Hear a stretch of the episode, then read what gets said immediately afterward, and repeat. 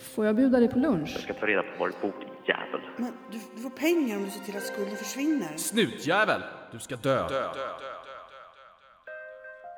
Trakasserier, hot, våld, skadegörelse och korruptionsförsök. Det är exempel på otillåten påverkan som många myndighetsanställda utsätts för i sitt jobb. Vad får det här för konsekvenser för de som utsätts? I jobbet och privat? Och hur kan man förebygga och hindra otillåten påverkan? Det här är Snack om brott, en podd från BRÅ, Brottsförebyggande rådet.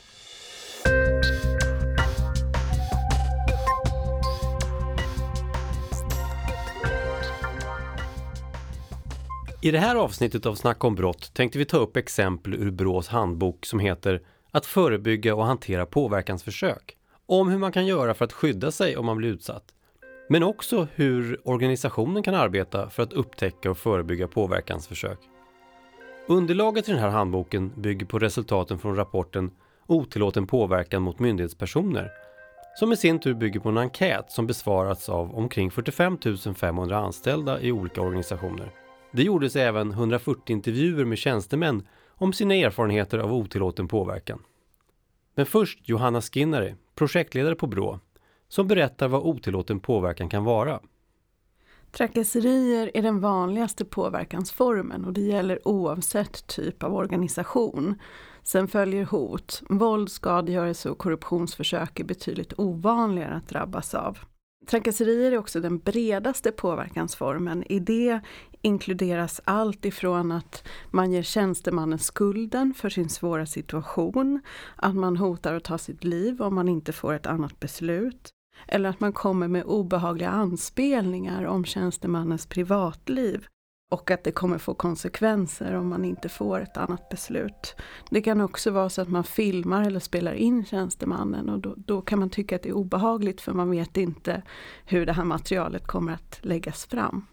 Själva påverkansförsöket behöver inte utgöra ett brott. Det räcker med att det är obehagligt och att den drabbade upplever att man försöker påverka tjänstutövningen. En del av de här händelserna är ganska diffusa, vilket gör det svårt att ta på och det blir också svårt för den som är drabbad att förklara för chefer och kollegor vad det var som gjorde situationen obehaglig.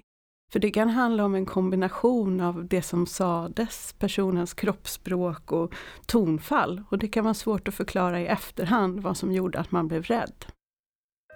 BRÅ konstaterar också i sin undersökning att omfattningen och typen av otillåten påverkan ser olika ut beroende på vilken yrkesroll man har och vilken uppgift myndigheten har.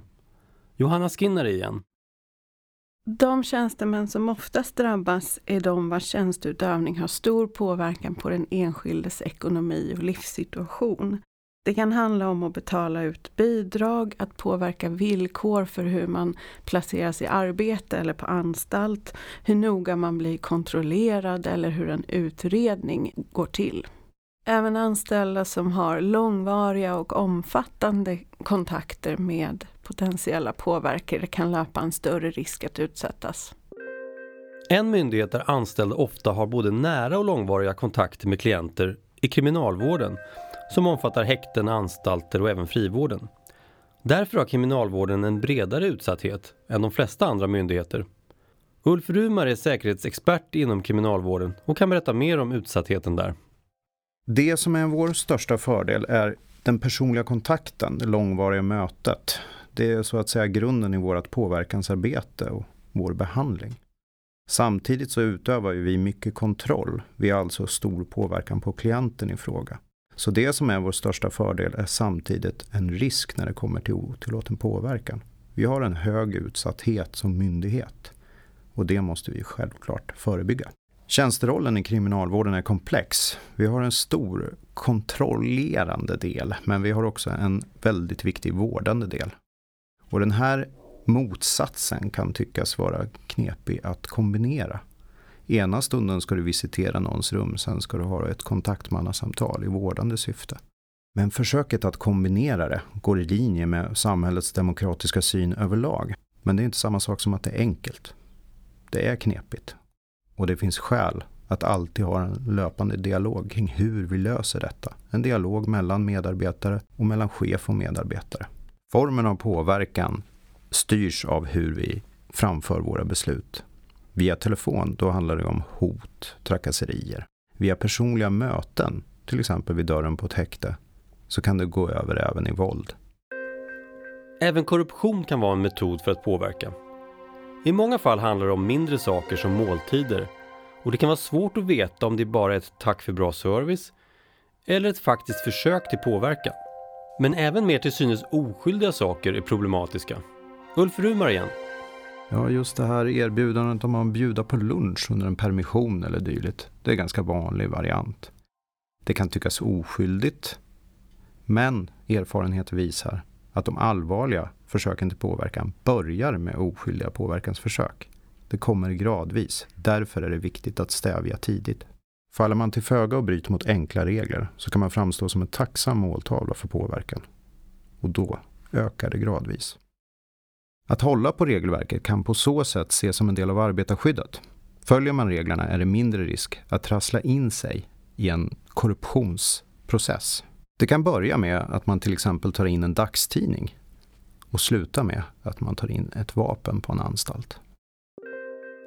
Ja, otillåten påverkan kan alltså ta sig många olika uttryck. Men oavsett form är det händelser som kan vara svåra att hantera för både organisationen och den utsatta medarbetaren. BRÅ har i sin studie undersökt vad det kan få för konsekvenser för de som utsätts. Det ska vi höra mer om nu.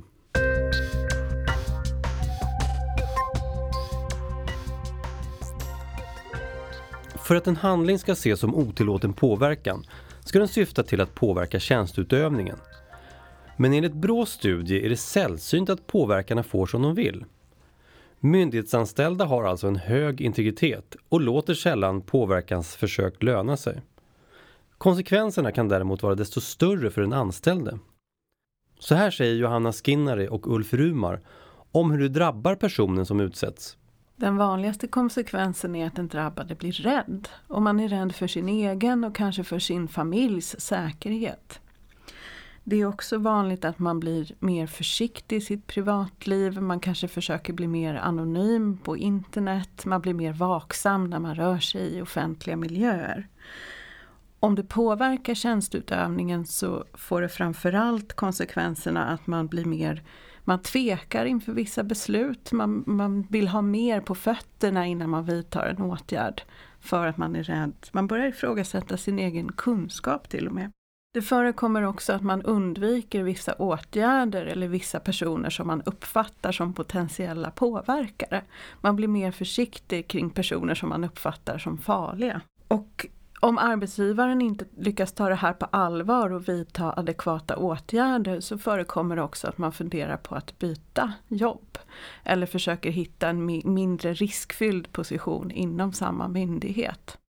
I vissa fall får det också konsekvensen att man ger påverkaren förtur för att man vill bli av med det här obehagliga ärendet så snart som möjligt.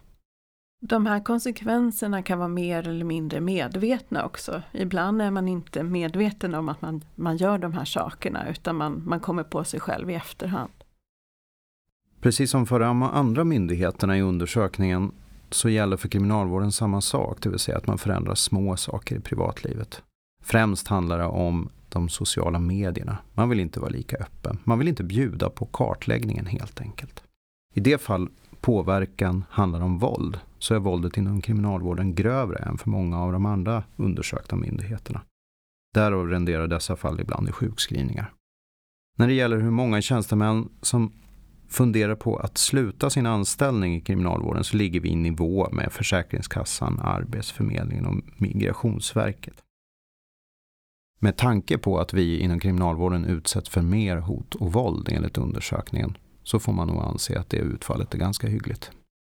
Erfarenheter visar att det är osäkra tjänstemän som är mest tacksamma att utsätta. Erfarna tjänstemän känner sig ofta trygga i sin tjänstutövning. Man vet vad man ska göra och vad som förväntas av en och därmed så agerar man tydligare i många olika situationer. När det gäller privatlivets sfär kan det upplevas mycket jobbigt att bli påverkad där. Men det hjälper om man har en tydlig känsla av att man så att säga har gjort rätt. Ja, även om påverkansförsök sällan leder till en felaktig tjänstutövning, till exempel att man ändrar ett beslut, kan det alltså leda till en tvekan och osäkerhet hos den som utsätts. Särskilt svårt kan det vara när det handlar om korruptionsförsök, enligt både Johanna och Ulf. En särskilt svår påverkansform för arbetsgivaren är korruption eller risker som uppstår på grund av att tjänstemännen är lite väl smidiga i sin tjänstutövning. Och korruptionsfrågan glöms gärna bort för den drunknar bland harmlösa luncherbjudanden och rabatter. Du kan bara skrämma en tjänsteman i viss utsträckning. Det krävs korruption eller en mjukare påverkansform för att få den lojalitet som krävs för att tjänstemannen verkligen ska hjälpa påverkaren och fatta felaktiga beslut eller strunta i centrala delar av regelverken. Och det här är en risk som sällan lyfts fram. Erfarna tjänstemän kan vara en trygghet för de vet vad det är som gäller. De kan agera modeller. Å andra sidan kan erfarna tjänstemän tänja lite på regelverket och lösa saker som de är vana vid. Under sådana omständigheter så kan nyanställda istället agera ögonöppnare. De kan se saker som man inte har sett själv. Något som avgör hur den utsatta medarbetaren påverkas är hur organisationen hanterar den här typen av händelser. Det vill säga om medarbetaren får bra stöd och hjälp av arbetsgivaren. Och med det har vi kommit fram till den kanske viktigaste frågan. Hur myndigheter kan förebygga otillåten påverkan och bättre hantera de händelser som ändå sker.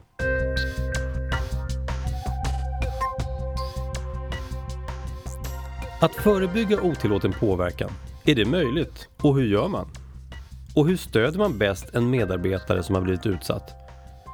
Enligt både BRÅ och kriminalvården är det allra viktigaste att få ett bra stöd från sin närmaste chef och sina kollegor. Så här säger Johanna Skinnari och Ulf Rumar. Arbetsgivaren har ju ett tydligt formellt ansvar för att prioritera de här frågorna. Det är en del av det systematiska arbetsmiljöarbetet. Och den högsta ledningen måste ju tydliggöra att de här frågorna är viktiga. Sen finns det ju en praktisk dimension. Om man inte prioriterar säkerhetsarbete så riskerar man att bli av med kompetent och kunnig personal.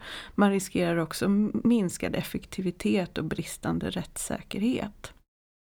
Och även om det då är den högsta ledningen som har det stora ansvaret så landar ju mycket av det här hos den närmsta chefen som ska föra ut arbetet. I första hand så handlar det om att chefen visar att man bryr sig, att man ser sin medarbetare. Det är inte mer komplicerat än så.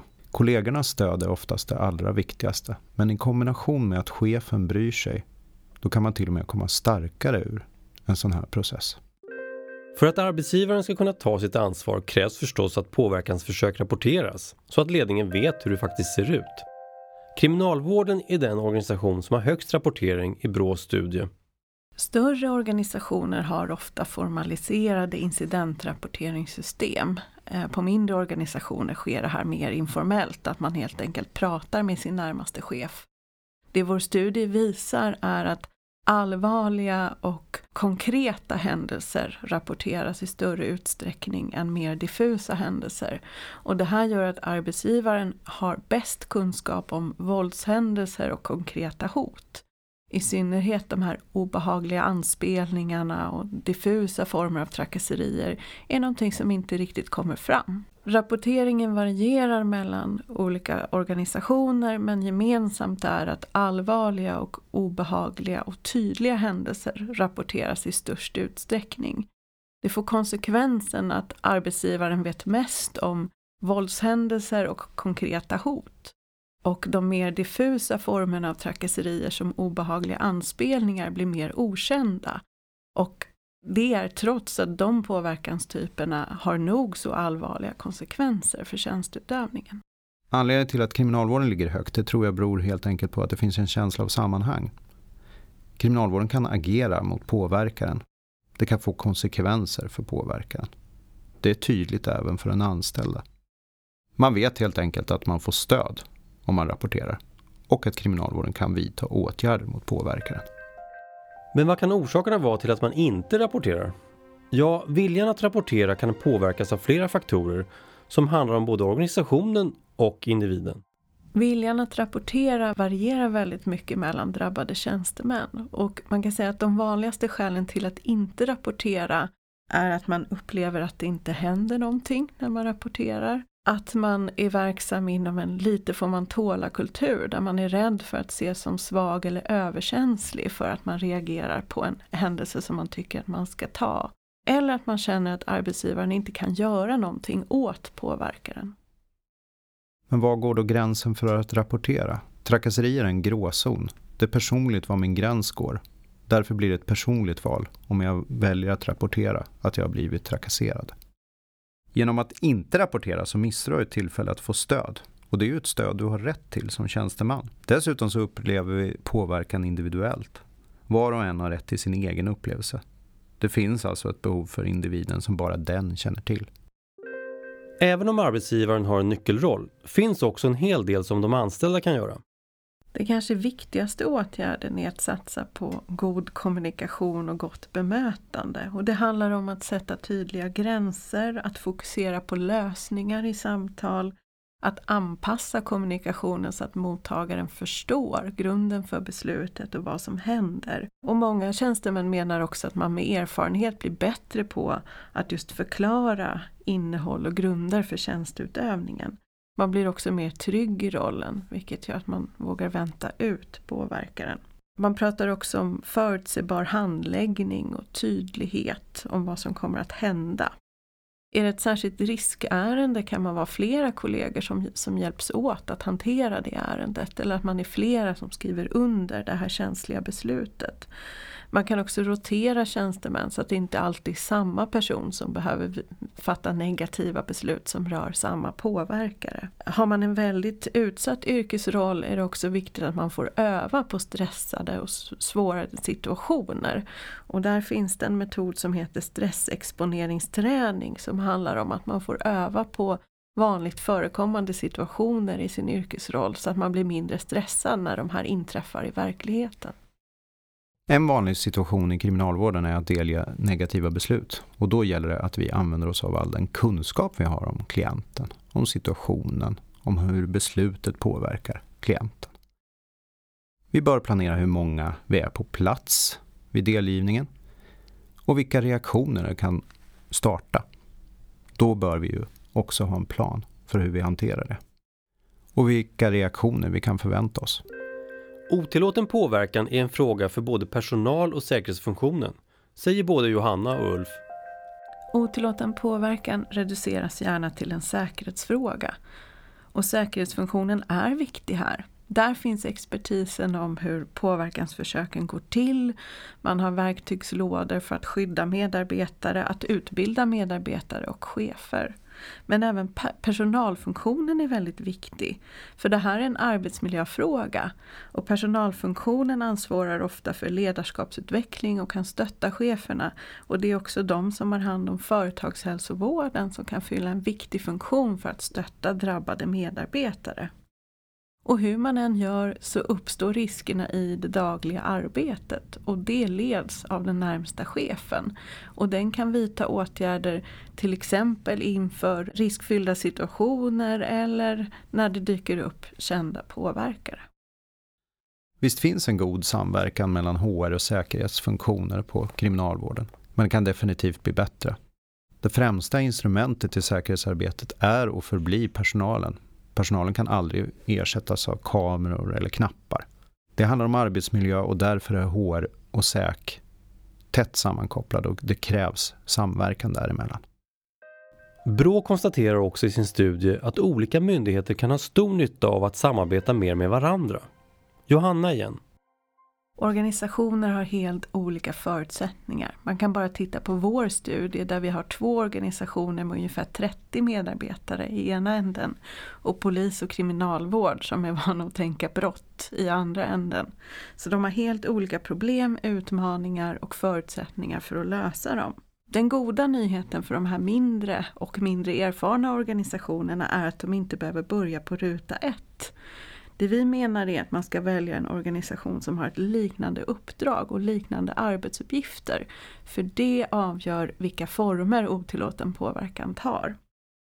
Och där kan man låna rutiner och praxis som har fungerat. Och det är också vid särskilt ovanliga men allvarliga händelser kan det vara viktigt att hitta samarbetspartners, för inte ens de stora organisationerna får öva tillräckligt mycket på sådana händelser. Men om man kan lägga ihop lite case och erfarenheter så får man en grund för att utveckla sitt arbete.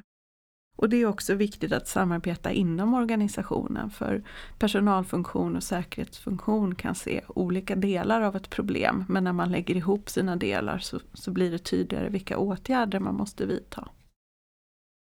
Ett konkret exempel på samverkan är till exempel att jag har personligen föreläst för ambulanspersonal inom min kommun.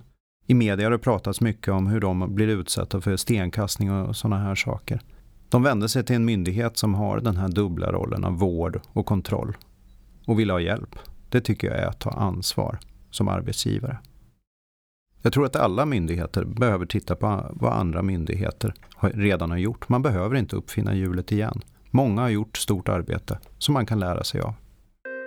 Brås studie visar att de flesta tillfrågade trots allt känner sig mycket eller ganska trygga i tjänsten när det gäller den egna säkerheten. Men det finns mycket att göra för att förebygga de konsekvenser som ändå drabbar de utsatta. För en organisation som inte har arbetat med otillåten påverkan tidigare så är det viktigt att man börjar. Kartlägg riskerna, upprätta handlingsplaner, involvera alla delar av organisationen. Försök identifiera vilka yrkesgrupper inom er organisation som är särskilt utsatta. Prata om deras arbetssituation och hur den ska hanteras. För det är viktigt att personalen som är i en utsatt position känner sig sedda. För de organisationer som har hållit på med det här länge, börja fundera över de här diffusa trakasserierna och korruption, de svårare formerna. Och ledningen spelar en viktig roll, men alla måste medverka i det här arbetet, inte minst de som arbetar i den dagliga verksamheten, för det är där riskerna uppstår.